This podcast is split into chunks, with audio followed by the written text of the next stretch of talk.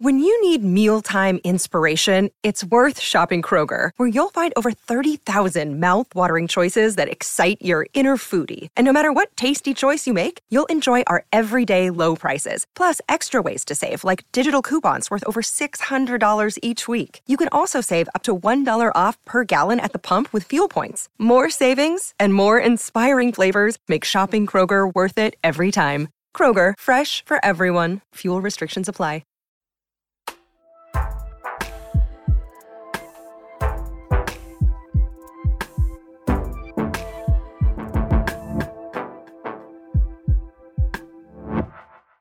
Hello and welcome. It's our bonus Q&A episode of Books of the Year. Daniel Finkelstein is here. Um, Hitler, Stalin, Mum and Dad is the title of his family memoir, which we discussed in our previous podcast. Go back and listen to that uh, if you want to hear Danny talk about um, his current book.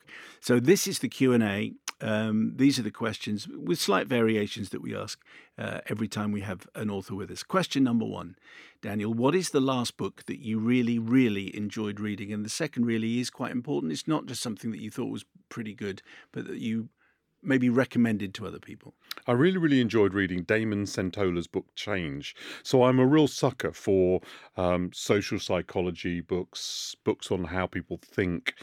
Robert Cialdini's Influence, for example, amazing, amazing book. And this, uh, that book kind of sport spoiled me for lots of other books because it covers so much. But this is new. Uh, this book, Damon Centola's Change, is about how political views or other views spread from one person to another. Lots of uh, experimentation and how and where tipping points are. I thought it was really good. It was very well written, and unlike a lot of books of this kind, it got it got going. It made its point. He made the point and got out. And sometimes you feel like I've really, thank you very much. I've really is that a nice way of that. saying it's not very long? It's not. Yeah, but it's it's it's not it's not like a tiny book, but it's just lots of books, particularly American books. Actually, I find they really are twice as long as they need to be. Um, physical physical book or e-book? What would you prefer? So I I read e-book almost exclusively, right. and the reason for that is because uh, I want to carry it around. I've probably got 2,000 books on my Kindle. Uh, I I like to get the books immediately when I know that I want them. Um, and I so I have my Kindle with me constantly, and I that's the best way. But I have to admit that when the proof for this my book, uh, Hitler, Stalin, Mum and Dad, came to me, I had to read it in physical form because it wasn't obviously in an ebook.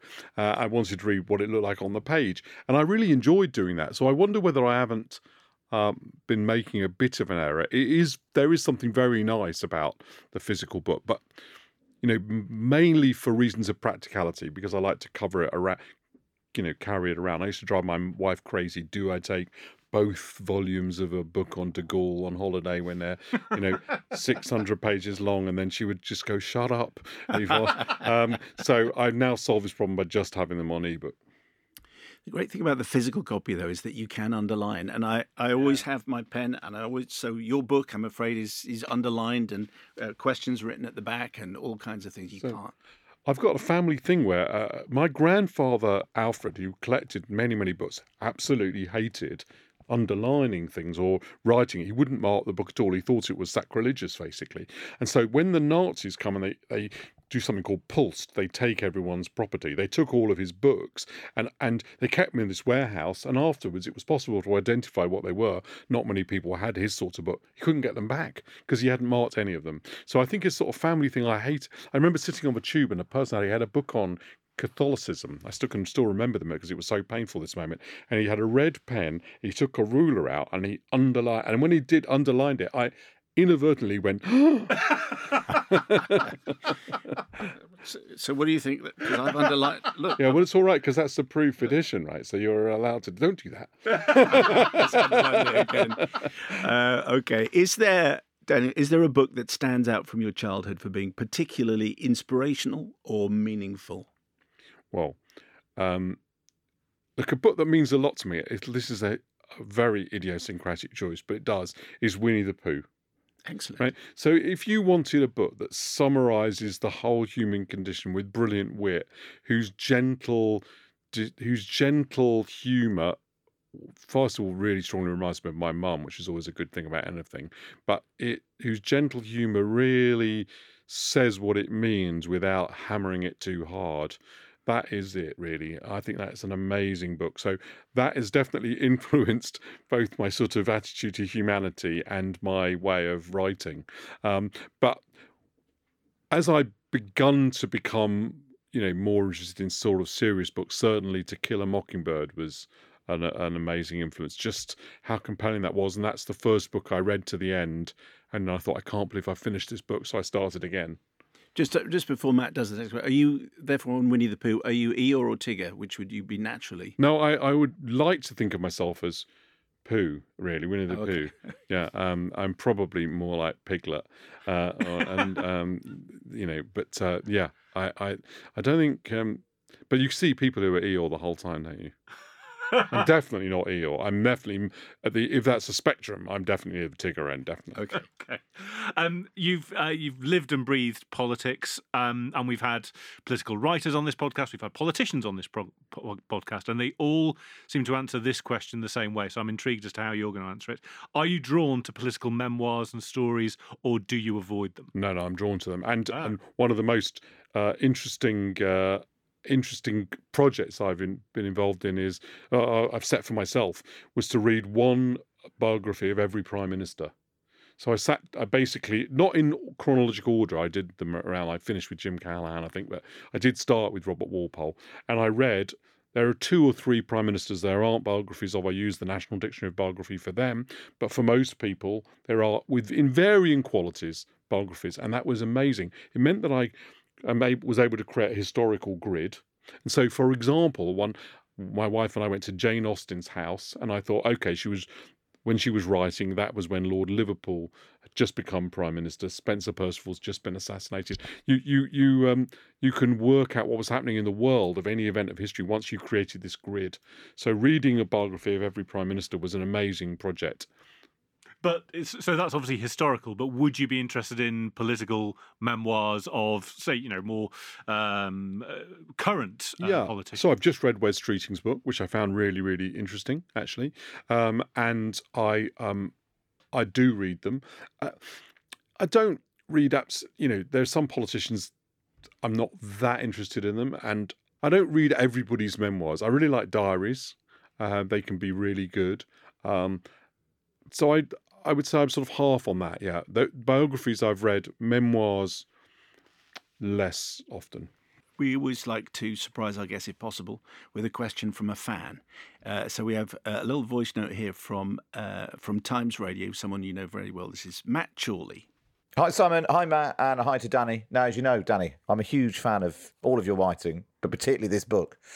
And one of the, the things that went through my mind when I was reading it is one of the real tragedies is that as a result of the events and the story that you tell, there are far fewer Danny Finkelsteins in the world than there should be. And, uh, and that makes me sad. But what I'd like to know is in the course of all the research for the book, did you find out things about your family, about your mum and your dad?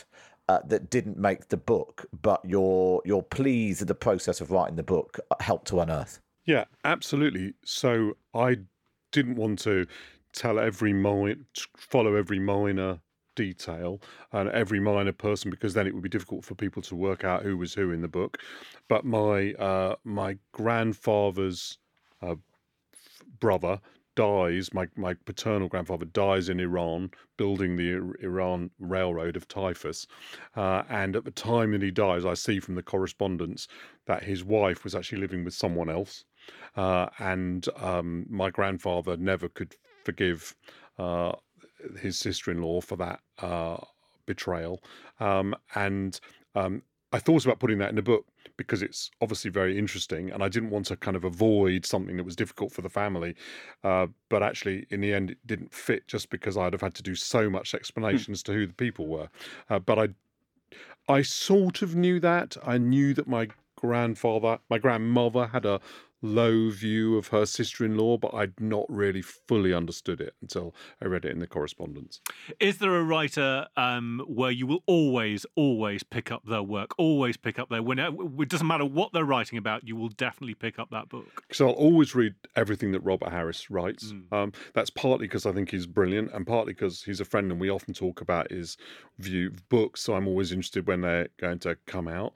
Um, from people I don't know, I try and read everything that I can lay my hands on. Unfortunately, is now no longer alive. Of David Halberstam's, uh, they're quite long books, but the best and the brightest, for example, is an amazing uh, book, as is his book, The Powers That Be, about the rise of the media. Uh, the way that he and about baseball, the way that he writes about these things is totally brilliant. And so that has been quite influential on my style and everything. So I try and read everything he. When Robert Harris was last on the podcast, I remember him we asked him about whether he'd be quite happy not never to read the Bible or the Book of Common Prayer ever again, and he sounded very chuffed that he wasn't going to have to inhabit the Puritan mind for his next book. I know. I felt with this Desert Islandist thing, they always go, "We'll, obviously give you the complete works of Shakespeare." And the Bible, and you're thinking, "Can I have something else? Would that be all right?" exactly.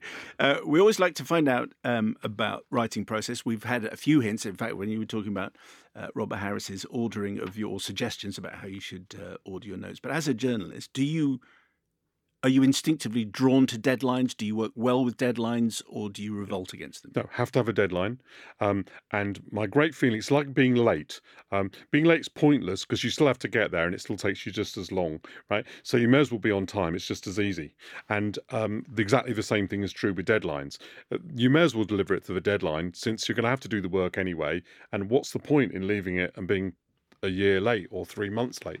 So I, I, I deadlines are very important to me, and doing it, I did this book in a journalistic way, so I, it was quite daunting to me. I have not written a, a big book like this before. The book I had before was was I did edit and wrote lots in, but it wasn't you know it was a book of columns. So it's the first project of this kind I've taken on, and it and it's difficult to kind of sit, glue yourself to the seat for long enough with all the other things that you're doing and make sure that it's good enough. And each day you write a thousand words, but not a thousand of any words. They've got to be a thousand good words. They've got to be a thousand words that you can live with and print, and then someone can read four years later on a podcast, and you can think, okay, I don't mind having written that. So it, it it's um yeah, deadlines are very important in that. If I hadn't had a deadline to write to, I'd probably never have finished it.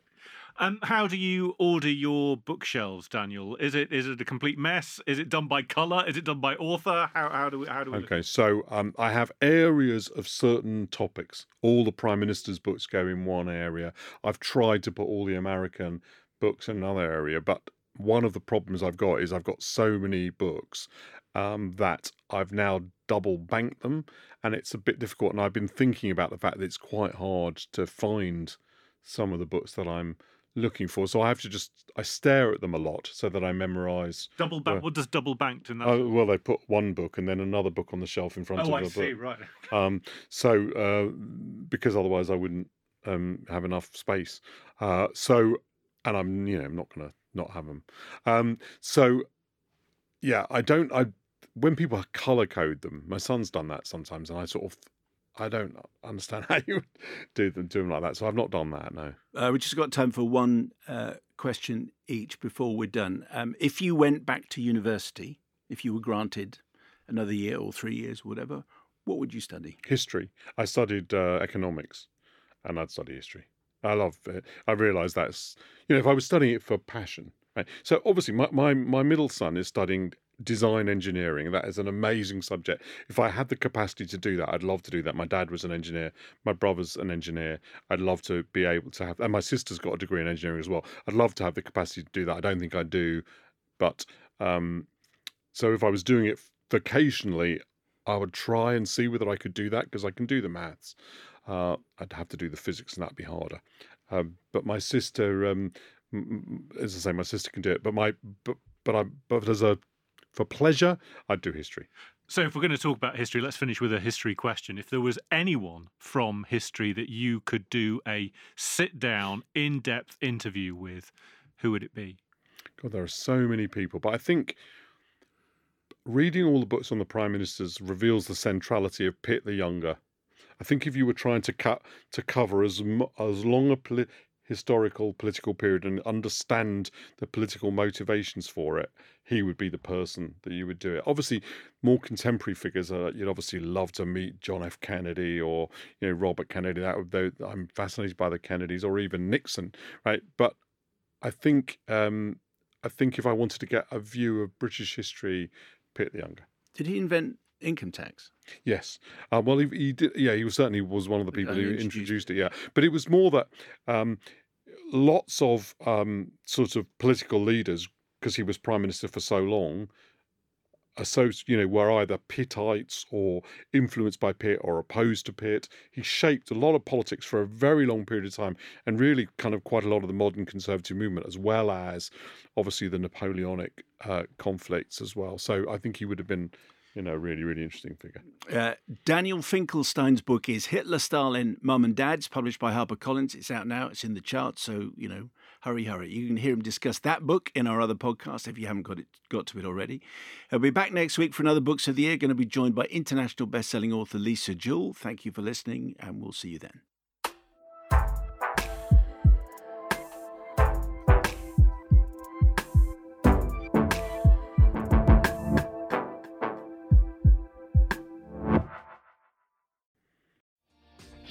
Hi, my name is Kaye Adams, and to be honest, I'm not so good with the ageing process, so I enlisted my old chum, the filter free Cara McKenzie, to advise. Could you imagine being a porn star? The room would need to be really hot for me to strip off. To be honest, she's not much help, but she is rather amusing. And along with some great guests, Jo Brand, Andi Oliver, Anton du Beke, Ruth Langsford, and Craig Revel Horwood, darling, we are learning how to be 60. Listen wherever you get your podcasts.